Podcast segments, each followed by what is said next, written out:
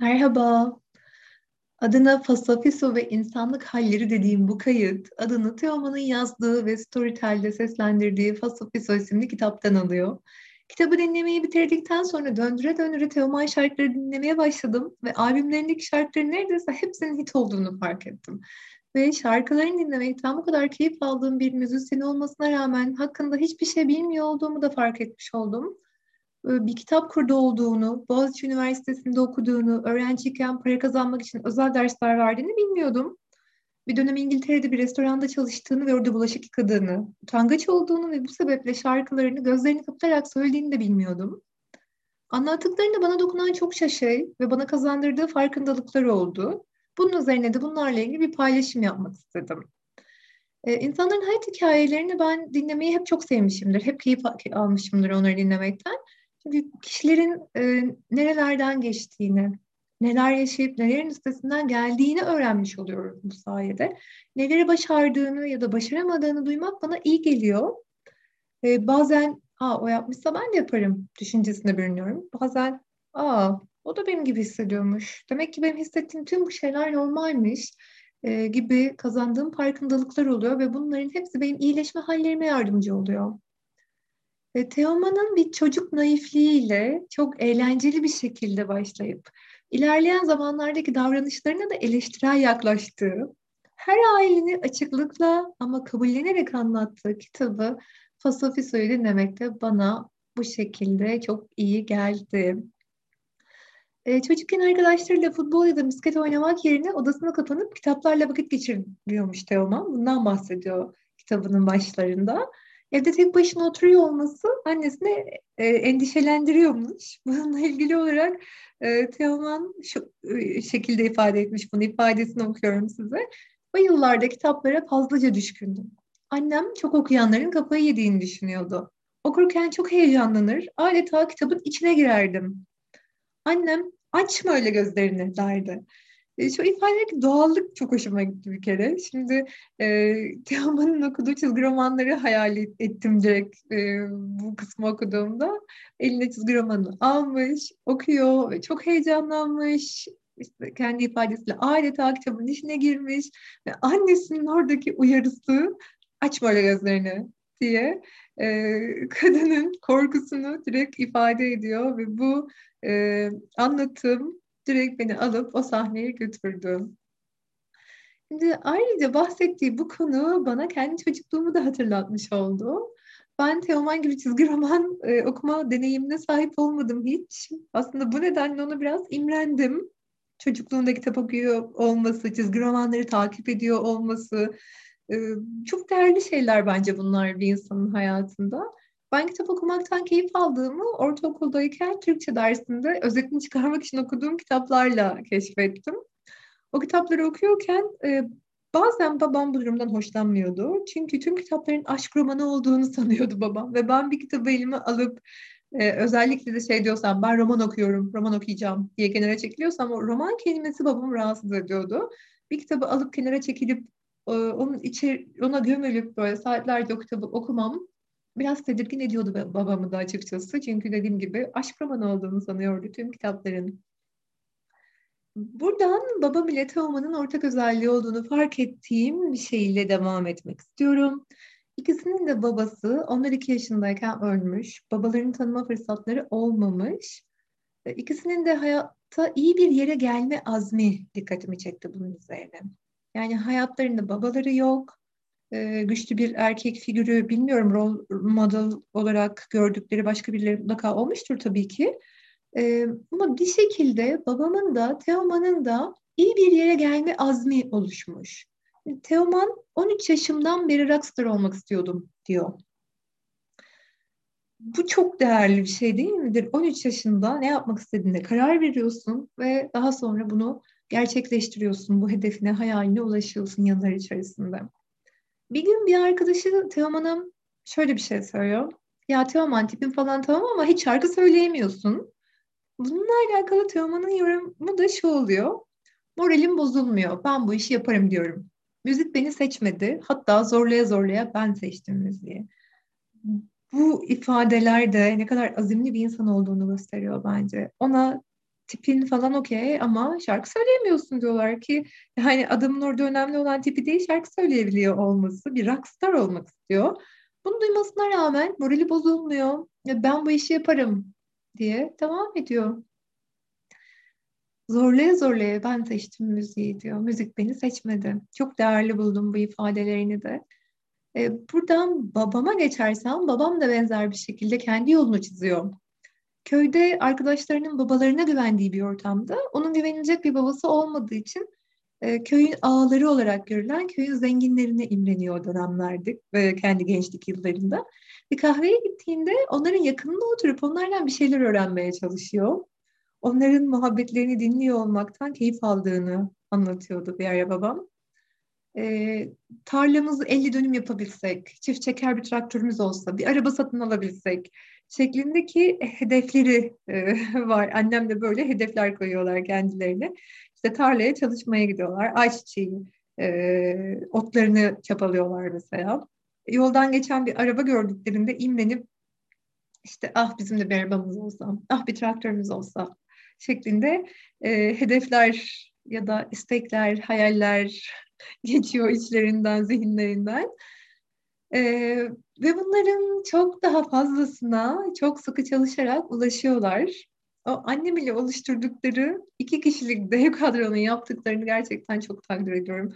Her işlerini kendileri yapıyorlar. E, yanlarında başka birilerinin çalıştırma olayını başaramıyorlar nedense.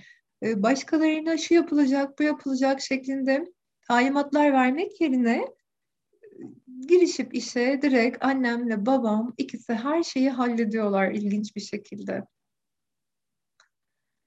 Ee, devam ediyorum. Teoman ayrıca babasının ölümüyle alakalı olarak annesiyle halalarının bir araya geldiğinde babası için ağladığından bahsediyor. Ben küçükken babaannem bizimle yaşıyordu ve babaannemlerin o yaz halinin hiç bitmemiş olması durumunu deneyimliyordum ben de hep. Yani dedem 30'lu yaşlarında ölmüştü babam 2 yaşındayken. E, her bayramda babaannem dedem için ağlardı. Sonralarda da amcamı kaybettik kalp krizi nedeniyle. Ve ondan sonra da neredeyse her gün amcam için ağlamaya başladı babaannem. Eğlenmek, kahkaha atmak yapılmaması gereken şeylerdi bizim evde bu sebeple. Ee, ve bu nedenle de bu bitmeyen yasların çocukları nasıl etkileyebildiğini biliyorum. Buradan sonra annesinin söylediği başka bir şeyle devam etmek istiyorum. Teoman'ın cümlelerini okuyorum. Hayatta hiç kimseden borç almamalıymışım. Bazen verebilirmişim ama. Yani ne kadar naif bir Türk ailesi değil mi? Ne kadar güzel bir tavsiyede bulunmuş annesi Teoman'a. Bu ifade ediş tarzı, bu masumluk halleri çok hoşuma gitti. Bu anlatım tarzını, ifadelerini çok tatlı ve doğal buldum. Hayatta hiç kimseden borç almamalıymışım. Bazen verebilirmişim ama. Diğer kullandığı ifadeler olan e, mutsuzluktan öleceğim. Allah'ım çok çok çok şanslı biriyim. Sonrasında da Teoman'ın o çocuk halini sarılmak istedim. Yani böyle diyen bir çocuk karşımda direkt belirdi zihnimde. Mutsuzluktan öleceğim. Bir şeyleri anlatıyor ve en sonunda yaptığı yorum da bu. Allah'ım çok çok çok şanslı biriyim. o çocuk hali çok tatlı bir şekilde gözümde belirdi ve sarılmak istedim o haline. Babaannesine gevur demesi hikayesi de ayrı bir güzel. Kitabı okursanız e, sizin için de anlamlı hale gelecektir bu. Ve Bulgaristan göçmeni olan babama kızdığı zaman annemin de gözlerini kısarak bu ifadeyi kullandığını ben de aktarmak isterim sonraki şarkılara. E, Teoman'ın ayrıca Kur'an kursuna gitmiş olması, bana da Kur'an kursuna gidip onu da bir görev belleyip başarılı olmak için dua ezberleme hallerimi hatırlattı. Ama Teoman'ın bayramda tek başına namaza giden o küçük çocuk hali içime dokundu. Sünnet olduktan sonra zengin olduğunu düşünüyor. Ama annesi o parayla ve perde yaptıracaklarını söyleyip parayı ona vermiyor. Allah'ım yine çok fakirim diyor Teoman bunun üzerine. Yani çok tipik bir Türk ailesi diye düşündüm bunu okuduktan sonra. Çünkü bizim ailelerde de bu tip durumlar aynı şekilde yaşanıyordu. Ergenlik yıllarında James Bond gibi filmleri, Elvis Presley gibi dünya ünlü müzisyenleri takip ediyor. Sahaflara gidiyor, yayın evlerini takip ediyor, plakçılardan plak alıyor, eski sinema filmleri alıyor. Daha sonra para biriktirip sinema makinesi satın alıyor ve sonra da bir gitar oluyor. Bu yıllarına da imrendim açıkçası. Çünkü benim hiç bu tür zevklerim, tutkularım olmadı. Yani ne istediğini, ne yapmak istediğini, neye ulaşmak istediğini bilen birisi e, işte sanatçıları, müzisyenleri takip ediyor, filmleri takip ediyor. Onu geçtim işte plak alıyor, sinema filmi alıyor ve sinema makinesi satın alıyor. Benim hiç bu tür zevklerim, tutkularım olmadığı için o ergenlik yıllarımda yani bunun büyük bir eksiklik olduğunu düşünüyorum şu an baktığım zaman. Bence bu yaşanmamış bir ergenlik. Yani benimki yaşanmamış bir ergenlik oldu. Teoman ergenliğini dolu dolu yaşamış e, gibi hissediyorum buradan bakınca. Bunlara ek olarak Teoman'ın dersleri de iyiymiş. Bu kısımda da şaşırdım açıkçası. Nedense böyle bir şey beklemiyordum. E, Teoman'dan beklemiyormuşum. Oysa ki e, baktığım zaman şarkı sözleri çok Şimdi biraz erken girdim galiba. Bundan önce bir okullarından bahsettik ama neyse. E, şarkı sözlerine bakıyorum. E, çok güzel ifadeler var şarkılarında ve hit olmuş adamın şarkıları. Başarılı bir insan. Bunun arkasında da iyi bir eğitime sahip olması aslında beni şaşırtmamalıydı. Nasıl doluyor vakit bir türlü geçmezken yıllar, hayatlar geçiyor diyor Paramparça şarkısında.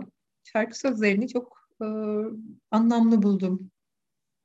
Şimdi okullarına dönelim. İstanbul Üniversitesi işletmeyi kazanıyor. O bölümü bitirince ne olacağı konusunda pek de net değil açıkçası. Yani öyle olduğunu yazıyor kitapta. Boğaziçi Üniversitesi'nin kampüsünü dolaşıyor ve orayı çok beğeniyor. Sonra İstanbul Üniversitesi'ndeki işletme fakültesini bırakıyor. Ders çalışıp Boğaziçi Üniversitesi'ni kazanıyor matematik bölümünü. E, fizikten kalıyor, atılıyor üniversiteden. Tekrar sınava girip yine Boğaziçi Üniversitesi'nde bu kez sosyoloji bölümünü kazanıyor. Tekrar atılıyor ve sonra tekrar sosyoloji kazanıyor. Okulda derslerde iyi değilim ama üniversite sınavında iddialıyım diyor bununla alakalı olarak. Üniversite sınavına hazırlanırken aylar boyunca evden çıkmadan günde 7-8 saat bazen daha fazla ders çalıştığını söylüyor. Yani bu azmine şaşırdım ve çok hoşuma gitti. Tüm bu hikaye bana istediği şeyi elde etme konusunda ne kadar ısrarcı olabildiğini gösteriyor. Hatta master da yapıyor İstanbul Üniversitesi Kadın Araştırmaları bölümünde ama tez aşamasında bırakıyor. Türk çizgi romanlarında e, kadını ele alan tezi beğenilmediği için e, bırakıyor yüksek lisansını ve yenisini yazmıyor. E, bir sahne performansı ile alakalı yaptığı paylaşımı da ilgimi çekti. Senfoni orkestrası ile yapılacakları konserle alakalı olarak alışık olmadığı sahne düzeninin onu çok heyecanlandırdığından bahsediyor. Şimdi normalde işte kendi grubuyla sahneye çıkıyor. Ama senfoni orkestrası ile sahneye çıkacağı zaman evet alışık olmadığı bir sahne düzeni var.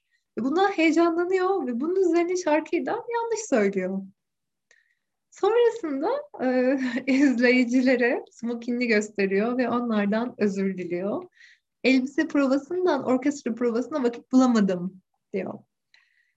Bu da çok doğal bir e, insanlık hali değil mi? Yani e, yanlış yap, yapıyor, okay? şarkıyı yanlış söylüyor ama sonrasında tatlı bir şekilde insanlardan özür diliyor. Bence özrü kabul edilmiştir herkes tarafından. Eğer fark ettiyseler şarkıyı yanlış söylediğini. E, bu özrünü bence doğal bulmuşlardır. Ben orada olsaydım Aa, ne kadar içten samimi derdim. Ee, bu yine kendimle alakalı bir şeye götürdü beni. Ben her ders öncesi sahneye çıkacakmış gibi bir sahne performansı sergileyecekmiş gibi hissediyorum. Dersim saat 1'de ise sabah hiç dersim yoksa o saate kadar pek bir şey yapamıyorum açıkçası. Bir an önce o saat gelsin de o dersi e, işleyeyim de işte geçsin de rahatlayayım düşüncesi içerisinde oluyorum hep nedense bir gerginlik oluyor. E, ders öncesinde öyle bir gerginlik, bir stres hissediyorum.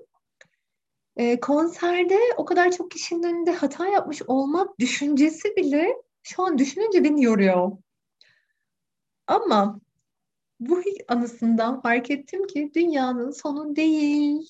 Yani binlerce kişinin önünde ya da yüzlerce kişinin önünde hata yapsan da bir şey olmuyor. Sonuçta çok normal. Bunlar çok doğal insanlık halleri.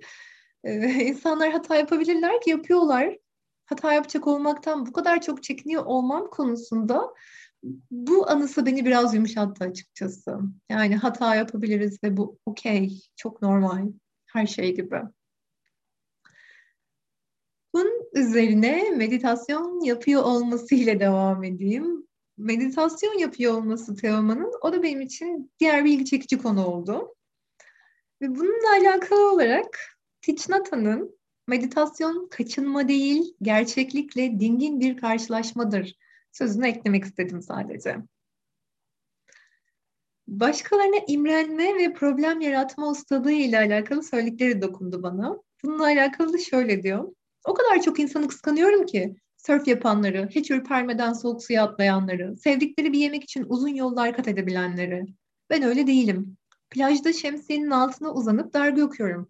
Ayağım kumlanınca da rahatsız oluyorum. Rahat insanları kıskanırım. Ben sürekli problem bulurum. Kıskançlık ya da imrenme. Bu da herkeste yok mudur ki? Ee, Esra Sert'in Deniz Bağan'la alakalı yaptığı bir paylaşım vardı. Ben Deniz'i çok kıskanıyorum diyor Esra Sert. Ve kıskanma da bizim saklamamız gereken bir şey değil, kabul etmemiz gereken, söyleyebilmemiz gereken bir şey diyor Esra Sert. Ve bu konuda çok hak verdim ona. Çünkü hepimizin hissettiği şeyler değil midir? Hep birilerini kıskanmaz mıyız? Yani kıskanmak çok negatif bir anlam içeriyor olabilir. Bu nedenle ben imrenme kelimesini kullanmayı seçiyorum genellikle.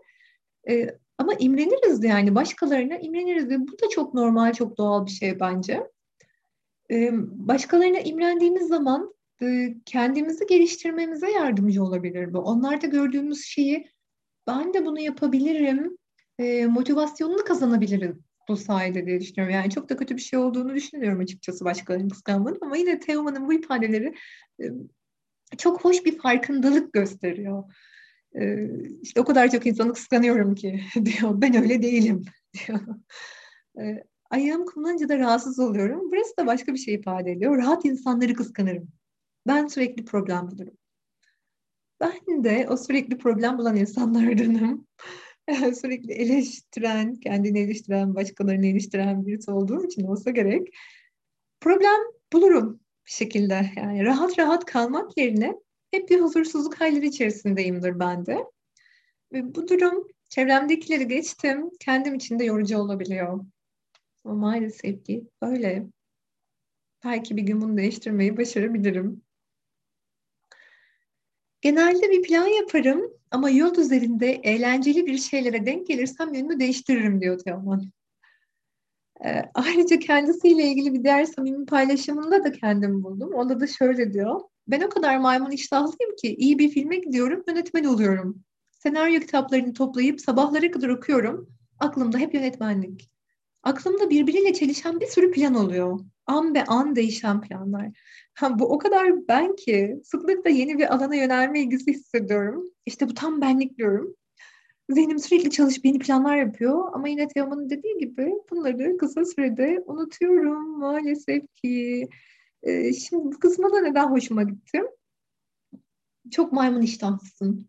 İşte ya da çok maymun iştahlıyım gibi bu düşünceler bir negatiflik içeriyor açıkçası. Böyle düşündüğüm zaman da ben kendimi kötü hissediyorum. Ya ne kadar maymun iştahlıyım. Herhangi bir şeyin üzerine gidip e, ona odaklanamıyorum sadece. Başka şeylere yöneliyorum hemen. Başka şeyler yapmak istiyorum. İşte sosyolojiyle alakalı bir şeyler okuyorum. Bu alan çok güzel ya ve tam benlik deyip onun üzerinden devam etmeye karar veriyorum. Başka bir gün yoga ile alakalı bir şey yapıyorum ya da meditasyonla alakalı. Ya diyorum bu bana çok iyi hissettirdi. Ben kesin bunun üzerinden devam etmeliyim. Ve bazen bunlar üzerine düşündüğüm zaman ya neden diyorum, neden bir yol tutturamayıp her şeyin peşinden gitme ihtiyacı hissediyorum. Ve sonra gördüm ki Teoman da öyleymiş. Ve öyle olmasına rağmen adam yine de çok başarılı olabilmiş, çok önemli yerlere gelebilmiş, hayallerini gerçekleştirebilmiş. Ee, bu da bende bir rahatlama yarattı açıkçası. Okey, böylesin. Yani sen de böylesin. Yapacak bir şey yok bununla alakalı. Bu halini kabul et. Teoman'ın dediği gibi genelde bir plan yaparım ama yol üzerinde eğlenceli bir şeylere denk gelirsem yönümü değiştiririm. Bunu diyebiliyor, bunu kabullenebiliyor doğal bir şekilde. Buradan şimdi ha, ne yapayım tabiatın böyle şarkısı. Evet aklıma bunu getirdi. ne yapayım tabiatım böyle. Adam gitmiş şarkısını da yazmış yani. o kadar memnun iştahlıyım ki iyi bir filme gidiyorum yönetmen oluyorum diyor. Ben hani dediğim gibi ben de çok etkileniyorum hemen yaptığım yeni şeylerden ama ne yapayım tabiatım böyle. Ee, kendimi çok rahat hissetmediğim yerler var. O zaman utangaçlaşıyorum diyor. Yani yüzlerce insanın karşısına çıkıp şarkı söylüyor da olsan utangaç olabiliyorsun demek ki. Ben de 12 yıldır öğretmenlik yapıyor olmama rağmen bu histen e, kurtulamamış olmam konusunu sanırım kendime bu kadar çok problem etmemeliyim artık. Yani öğretmenlik yapıyorum ama hala utangaç hissediyorum. İşte derslerin öncesinde heyecanlanıyorum diyorum. Adam yüzlerce kişinin önünde şarkı söylüyor ve kendimi rahat hissedemediğim yerler var. O zaman utangaçlaşıyorum diyor. Bunu da kabul ediyor.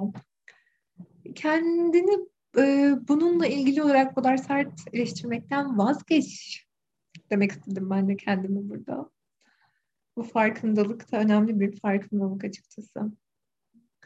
Teoman'ın yalnız kalmak istiyorum, eve koşmak istiyorum dediği yerlerde de ah bu çok ben diyorum. Benim gibi evde tek başına vakit geçirmek isteyenler olduğu fikri de iyi hissettiriyor. Çünkü ben sürekli başkalarını eleştirdiğim e, için ya da yani içimdeki o iki parçadan bahsetmiştim kayıtların birinde. E, bir parçam tedbir alıyor. Yani diğer insanlar ne düşünecek? Ben nasıl davranmalıyım? Neler söylemeliyim gibi önceden böyle planlamasını yap yapıyor. Diğer parçam da eleştiriyor. Bunu böyle söyledin, şunu şöyle yaptın, bunu böyle yaptın gibi.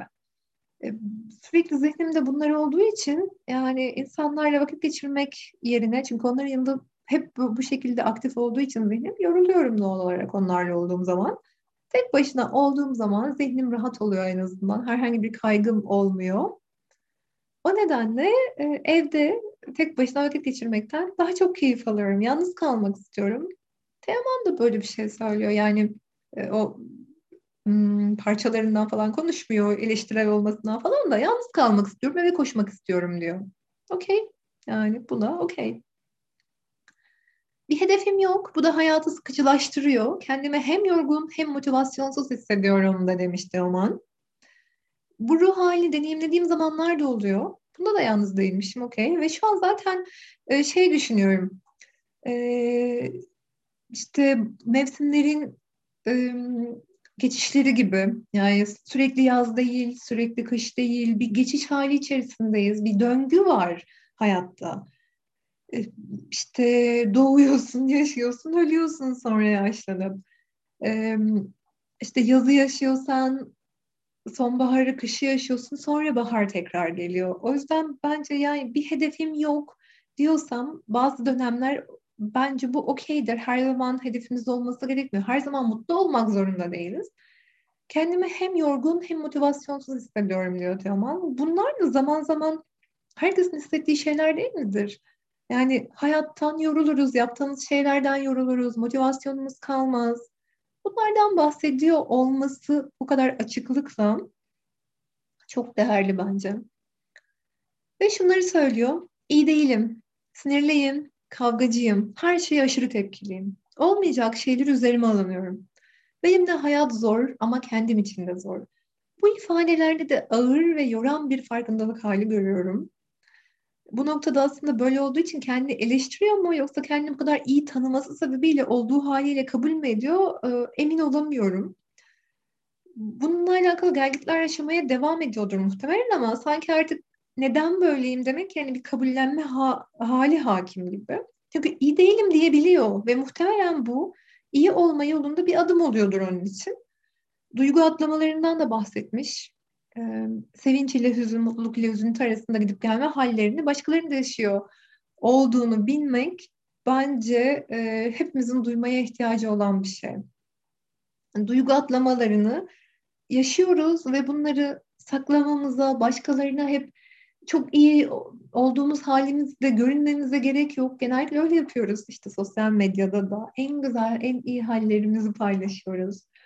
Birileriyle karşılaştığımızda nasılsın dediklerinde aa iyiyim, sağ ol gibi geçiştiriyoruz hemen. İyiyiz yani ve birilerini gördüğümüzde hemen gülmeye başlıyor yüzümüz böyle bir gülümseme halleri, iyi olma hallerini bürünüyoruz ama duygu atlamaları evet hepimiz yaşıyoruzdur. İşte bugün sevinçliysem şimdi bu an, bir sonraki an hüzünlü hissedebilirim. Mutluysam üzüntü hissedebilirim. Ve bu geçiş halleri, gidip gelme halleri e, yani insanların yaşadığı şeyler. Saklamaya, gizlemeye gerek yok ve Teoman'ın bu iyi değilim diyebilmesi bence çok önemli. Bunu kabul ettiğin anda bence iyileşme başlıyor ondan sonrasında. O iyileşme yolunda bir adım atmış oluyorsun bunu dediğin anda, bunu kabul ettiğin anda. Sinirliyim, kavgacıyım, her şeye aşırı tepkiliyim diyor. Ve ne yapayım? Tabiatım böyle şarkısı aklıma geliyor yine. Değişebiliyor olması çok iyi iyi bir şey olurdu herhalde. Yani bu kadar kavgacı ve aşırı tepkili olmasa. Ee, ama bir arayış içerisinde olduğunu da görüyor ve meditasyon yapan bir adam. Meditasyonlar ona mutlaka iyi geliyor olmalı ki devam ediyor bunları yapmaya. Şimdi özetle kendime dair çok şey bulduğum bu kitap bana diyor ki herkesin negatif ya da eksiklik olarak niteleyeceği şeyler var ve hepimiz okeyiz. Bunun üzerine Thomas Anthony Harris'in e, Ben Okeyim, Sen Okeysin kitabını yeniden okuyasım geldi. Hmm, bugün şöyle bir şey, Tara Brach şöyle bir şey e, diyor, onunla karşılaştım da bugün. Kusurluluk bizim kişisel sorunumuz değildir. Varoluşumuzun doğal bir parçasıdır. Yani okey, kusurluluk bizim kişisel sorunumuz değildir.